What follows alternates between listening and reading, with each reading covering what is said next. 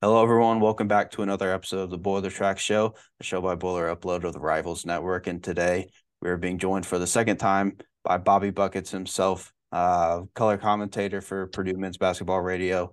Uh, Bob, how are you? I'm doing well. Thanks for having me. Excited to talk some uh, boiler ball.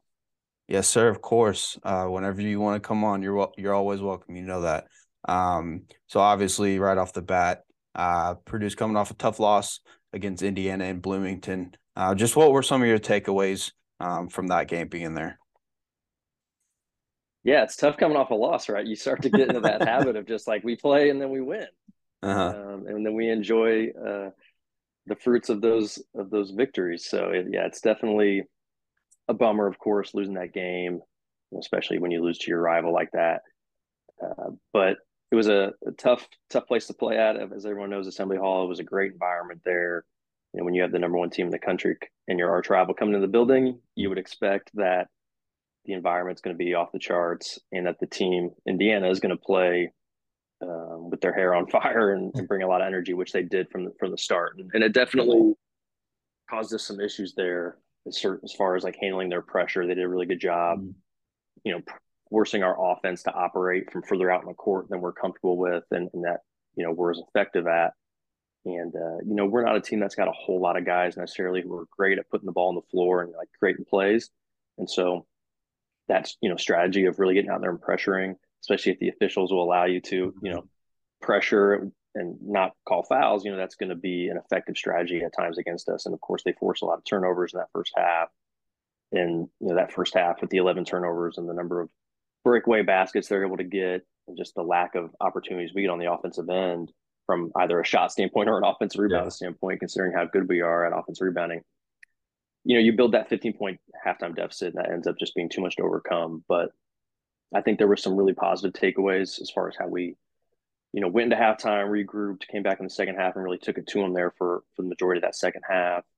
Um, you know, it was unfortunate that the lead was was too big to overcome. Got it down to one at one point, but just couldn't quite make enough plays down the stretch to win. But I think the fact that we showed a lot of resolve and got a, some great learning experience for our young guards uh, to go through something like that, I think is just going to make us, you know, better for down the road because we're not going to play in a more hostile environment than that the rest mm-hmm. of the mm-hmm. season. So, yeah, no doubt. And how concerned are you? I mean, we've seen with with Indiana and then in the in the other loss this season against Rutgers the big guards obviously had an impact on on Purdue's guards.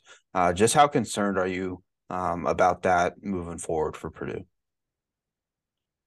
Well, I think that's a concern for any team, honestly. I mean, big athletic guards who can move on the perimeter and have active hands, like they're going to give any team issues. Mm. And of course, when they play with a whole lot of intensity and energy because they're backed by a hostile crowd, that's going to make them even better. And if they get a you know, usually when you're playing in an environment like that as the home team, you're going to get a friendlier whistle. You can be more physical on the perimeter, and you won't get as many of those touch fouls. So all those things worked in Indiana's favor and against Purdue, but uh, that's just life on the road in the Big Ten. And um, yeah, I mean that's going to be something that for any team, but certainly Purdue, uh, if you face a team that's got really athletic perimeter defenders that can force, you know, Purdue likes to run a lot of those set plays and you know get into their their actions and then throw the ball inside.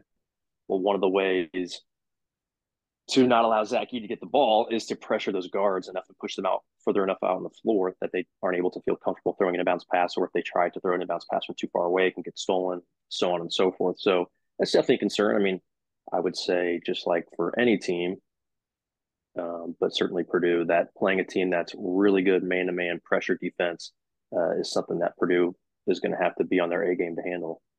Yeah, no doubt. And you've mentioned that atmosphere a few times. What do people not understand about the Indiana Purdue rivalry and, and playing in those insane atmospheres that I mean you really can't even explain unless unless you're there playing in it.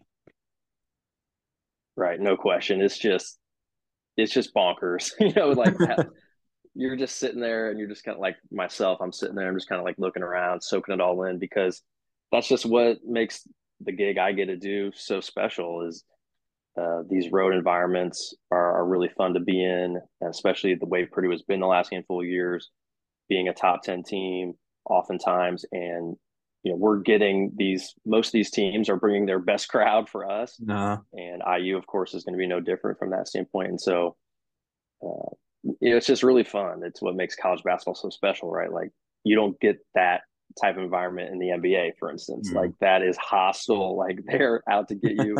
And you know you can feed off of that right? The home crowd's feeding or the home team is feeding off that with the positive energy in you know the road team. Sometimes is able to feed off that as far as like uh, trying to silence the crowd things of that mm-hmm. nature.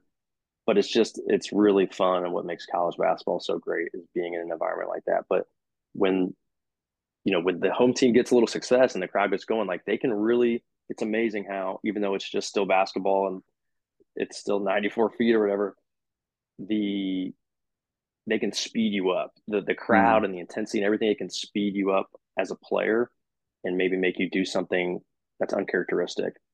And of course, a lot of that has to do with not only the crowd, but the defense that is thriving off that energy and flying around. So, uh, yeah, it was a really fun environment to be in. I'm looking forward, of course, to us being able to return the favor in Mackey because you know Mackey's going to be off the charts as well when that game comes around. Yeah, most definitely. And it felt, I mean, just watching on TV and obviously I wasn't there. I didn't I didn't see it up close and personal, but it it looked to me like Purdue kind of tried to go in into Bloomington business as as usual in the first first section of the of the game, and then Indiana was acting like it was their final four, like they were juiced up, and it felt like I, I don't know what's your what's your what's your thoughts on that because for me it, it did look like Purdue was trying to go in there and and have a level head in it. They just got sped up like you like you kind of mentioned. For sure. I think it's interesting because basically the same exact story unfolded for us in the first half last year in that game and in the 1st mm-hmm. half this year. And, you know, last year's team, even though we had a lot of experience, a lot of those guys hadn't played at Indiana in front of a crowd like that in a while or ever. Mm-hmm. You know, Jaden Ivey hadn't ever, you know, Sasha and Eric hadn't in a couple years because of COVID and stuff. So like you go in that thinking like, okay, business as usual. It's another road game. We got to be locked in. But then you get hit with like the intensity and energy of that IU crowd in a rivalry game that's different than any other road game you face that year. Let's just be honest. Like it's just it's a different deal. And the home team is inspired as all get out to try to get the win. And it's just a different animal than what you've seen before. And so like this year's team has young guards. They haven't played in this environment um, you know, even a guy like Ethan Morton, who's played in it last year, like didn't play a bunch of minutes necessarily. Like it's just uh, a whole different deal than a lot of the other road environments. And so, like you kind of you, I don't know this for a fact, of course, but like you and I were, were hypothesizing. You know, maybe those guys go into the game thinking, okay, business as usual, just like these other road games we played, and then it just doesn't end up being the same as every road game you played. And it unfortunately, just like last year, took us a half to like take a deep breath and settle into the game. And of course, in, in both instances, it turned out to be uh, too much to overcome. Now, I mean, during during your broadcasting career, you've seen you've seen a few court stormings. Um, what's that? I mean, just just to start, what's that like being down there and then seeing all those all those kids running down on the court? What's that like? Yeah, I, I know. I, I know it's probably tough in a loss. I know it's probably tough in a loss, but Right. No, I mean, I, love college basketball. I love all that stuff. So like the court storms are great. I hate that it's at our expense, of course, but um, it is a backhanded compliment or whatever to yeah. us saying like if you're gonna rush the court on us, that means you think it was pretty awesome to beat us, of mm-hmm. course. So that's that is nice uh, to have that happen, I suppose. If, if you're going to lose, have that sort of respect for your program. But uh, yeah, I think I saw like maybe five of our last six losses in Big Ten play have had courts stormed or something like that, mm-hmm. dating back to last year, um, which is just wild because yeah, it's kind of become the norm. Like mm-hmm. on these on the road, I have to go down to the Purdue locker room and, and get Coach Painter for a post game interview for the radio show, and it's become like an adventure for me, like Mission Impossible. How do I make it to the locker room? You know, in a reasonable time period to get his interview done and on the show while having to maneuver around court storms. Like it's crazy. Like my first ever post game interview with Coach Payne was the Rutgers game last year. Because oh. on the home games, Rob Blackman just handles it because Coach mm-hmm. Painter puts on a radio set in the Purdue locker room, and then Rob just handles it. But on the road games, Rob has to handle the rest of the post game show, going through the statistics, uh, um, doing some other stuff for the postgame show, and so he's I get sent to the uh, Purdue locker room to get an interview with Payne. And so the first time I'd ever done it was the Rutgers game last year when Harper hits the, the half courter. Mm. And I like, as I'm trying to like get down to the floor and get back to the locker room, I'm just like, holy cow, this is insane. You know, what am I going to ask Coach Painter about? Like, you know, obviously it's a stressful, high intensity loss. So all that was working through my head. But now I'm like, I'm a seasoned vet and just having to interview Payne after we lose in some crazy heartbreaking fashion where the fans storm the court. So yeah, it's pretty wild. Yeah, and I, I mean, I know Purdue fans on Twitter and, and things like that. They're going to be upset about the court stormings, but like you said, it is kind of a, a compliment for for the program. And and then I look at it. Maybe it's just because I'm young, but I mean, they're a bunch of drunk 18 to 22 year olds. What I mean, what do yeah. you expect? You know what I mean? So like, I don't. No, I mean, if you beat the number one team in the country, like, yeah, isn't an obligation you storm the court? I don't care who, if it's your rival or whatever. Like, if you beat the number one team in the country, you storm the court. Let's just come on, that's kids yeah, having fun, in my opinion. But you know, everybody's got their own opinion on the matter. So yeah, I and then I was trying to think back. I don't know if I've ever seen Purdue storm the court. I know they did for football, um, in recent years. But we actually did when I was a we actually did when I was a player. Did you really? Uh, yeah, my so my junior year, Robbie Hummel and E'Twaun and Juwan, all those guys were the baby boilers as freshmen, and Wisconsin was like a top 10 team, definitely top 10 and because they ended up winning the league that they won the Big Ten that year, we got second, and their only two losses in the Big Ten play were to us. We beat them twice. No one else in the Big Ten could beat them, and we lost to the Big Ten by them by one game to them, which was infuriating. it was like, can no one else beat Wisconsin? Um, so they win the league. They were top ten, came into our building. Robbie Hummel gets a block at like in the final seconds to um, preserve the win and the students rushed the court. It was insane. Like they were jumping over like the that you know big yeah. balcony or whatever where the scoreboards, those little side scoreboards are at. Mm. And like I run out in the court to like embrace Hummel. Um, and as I, it was crazy because as I'm running out to him, all I could see over his shoulder was a stampede of students. and so like as I embraced him, we got like embraced, but it was it was actually pretty pretty unbelievable moment. Yeah. But that's the only time I can think of it happening. I don't know why. I don't know why I forgot about that. Well, that was when I was like five or you were pretty little. Yeah, I was five or six, I think. Maybe yeah, this would have been the 07, 08 season. Yeah, so I was like six, seven around there. That's why I forgot. Yeah. But that is awesome. You're probably in bed. You're probably in bed already, dude.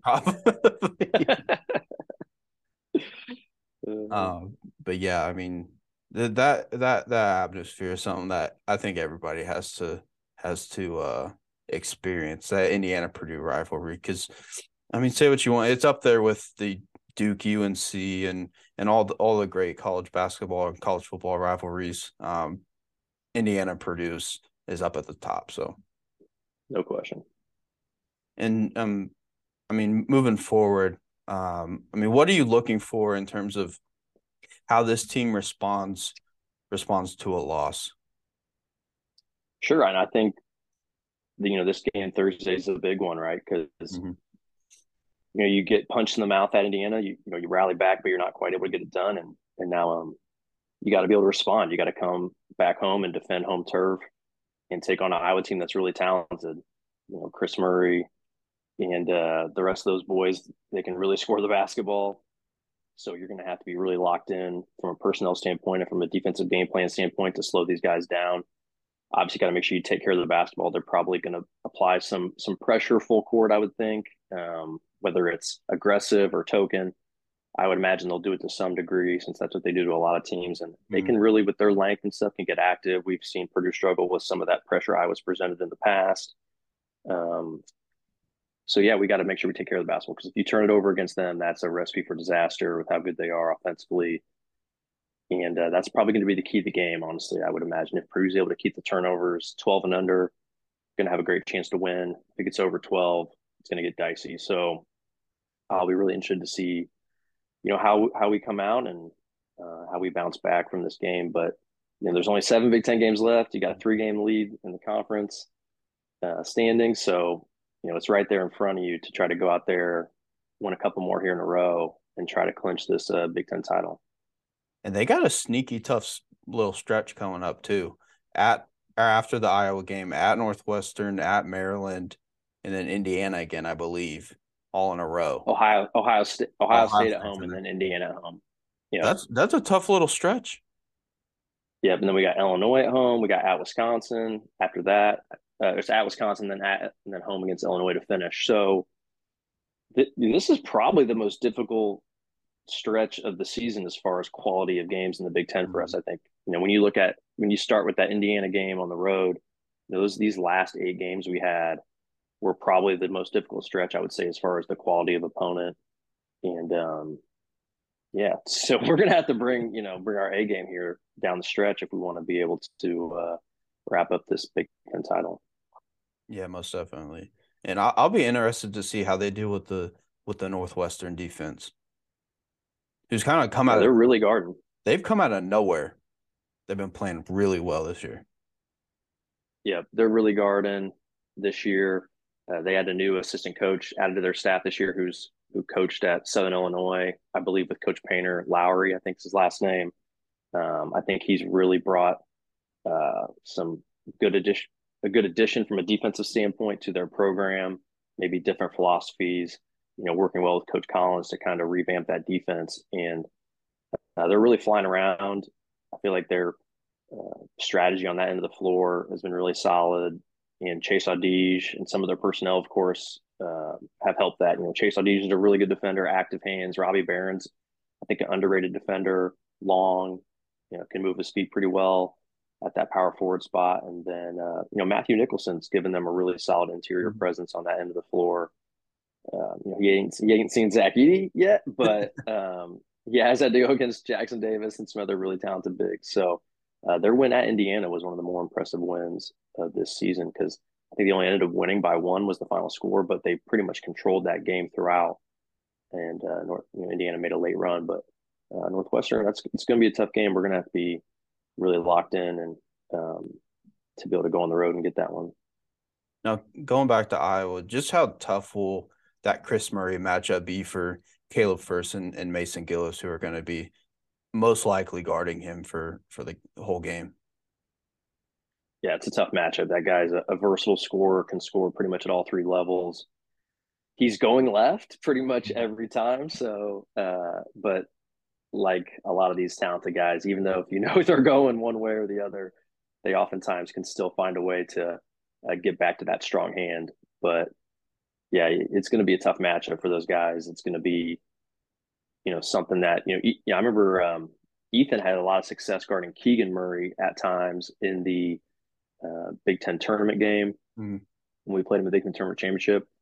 So, you know, I would presume that you know Caleb or Mason will start on him, but on Kris Murray, but maybe uh, we could go to Ethan that sometimes on Kris too. It'll be interesting to see if we go that route at all, but uh, it's going to be a tough matchup. It's going to be something where, from a team wide standpoint, you really have to be keyed in on him because one guy is probably going to struggle just to stop him one on one. So uh, he can shoot the three. He can he can really drive it.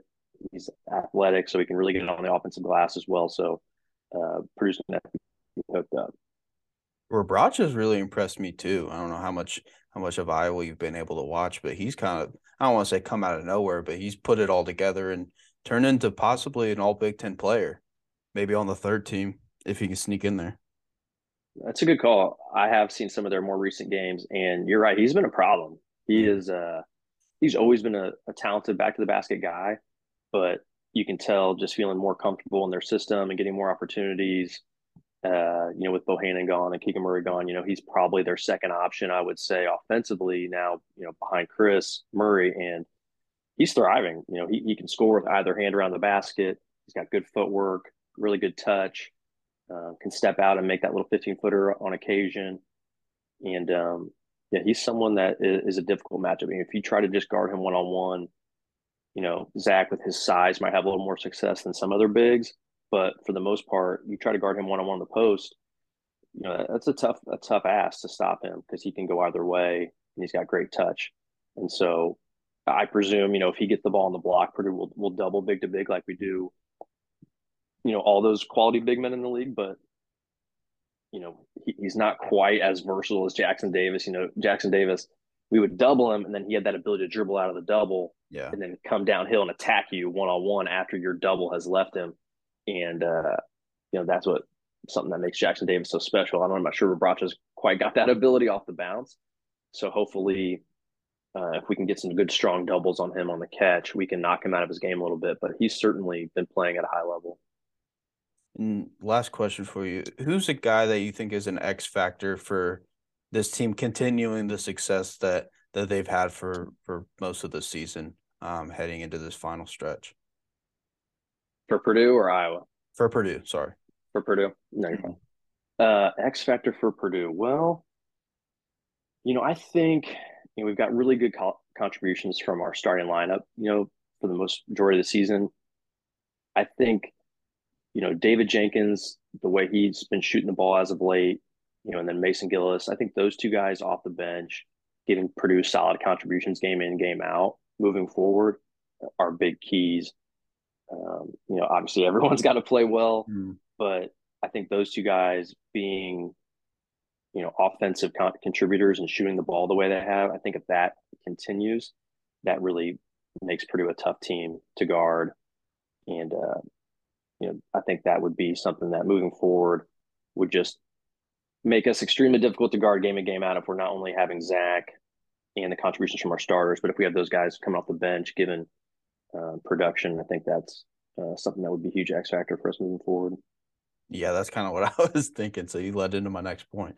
Um, I mean, Brandon Newman, David Jenkins Jr., and Ethan Morton, uh, they're combining for around 12 points a game in league play. And I just feel like, I mean, th- those guys can all, I mean, specifically Newman and, and David Jenkins Jr., those guys can both light it up. They can they can catch fire and, and score 12 points a game on their own. Um, I mean, I I think that's what Purdue's going to need especially heading into the tournament where they're going to need a guy off the bench that can go get them 10 to 12 points. Um, if, I mean, no one really stops Edey, but if Loyer or, or Smith or Furst or Gillis or whoever's kind of struggling, uh, they're going to need someone to step up. And, and like you mentioned, I think David Jenkins Jr. could be that guy. No question. I mean, if you're going to get fortunate enough to go on a run in March where you win hopefully four games to get to mm-hmm. the final four and maybe even six, of course, to, to win it all. Throughout the course of a run, you're going to need different guys to step up on different games, right? And so, you know, I, I remember I think back to that Michigan team in 2013 that had that great run to the final, and mm-hmm. you know our boy Spike Albrecht, who ended up, you know, wearing the the black and gold his last year. He uh, you know, was was major league for them as a freshman on that team, coming off the bench, having moments in some different games. Of course, he has the great game against Louisville in the championship, but in some of those earlier games in the tournament, he came off the bench and hit big shots. And uh, you know, shot making is massive in the tournament, you know, and so you got to have a guy like a Brandon Newman or a Mason Gillis or a David Jenkins or even an Ethan Morton, you know, hit some shots in timely moments just to uh, be able to get through the rigors of a, a long run in March. So hopefully that's in our future. Yeah, I thought the two threes uh, David Jenkins Jr. hit in, in particular, I thought those were going to be a big momentum swing and possibly push Purdue into the lead. And like we kind of talked about earlier, just couldn't make enough, couldn't hit enough shots um, in crunch time. Honestly, is what it what it boiled down to, and that happens sometimes. Yep. Yeah, for sure. You know, David hits those two threes, Mason hits one, Brandon Newman hits one. So that's four threes from your bench there in that little stretch where we really were finally able to take it from that double digit deficit down to, you know, one or two possessions. And I'm with you. Once those guys started raining those threes, and I was like, all right, we got these guys on the ropes. And uh, yeah, give give those guys credit, man. They stepped up and hit big shots, and we put that pressure on Indiana. We weren't ever quite able to get it tied or take the lead to, I think, really ramp that pressure up on them mm-hmm. to hold off uh, our squad. But uh, it was exciting to see us get it going there, shooting wise in the second half to to get it close. Well, hey man, I'm gonna wrap this thing up. Let you go. Um, as always, appreciate the time and best of luck. Keep up the good work, man. All right, I appreciate that, man. Thanks for having me.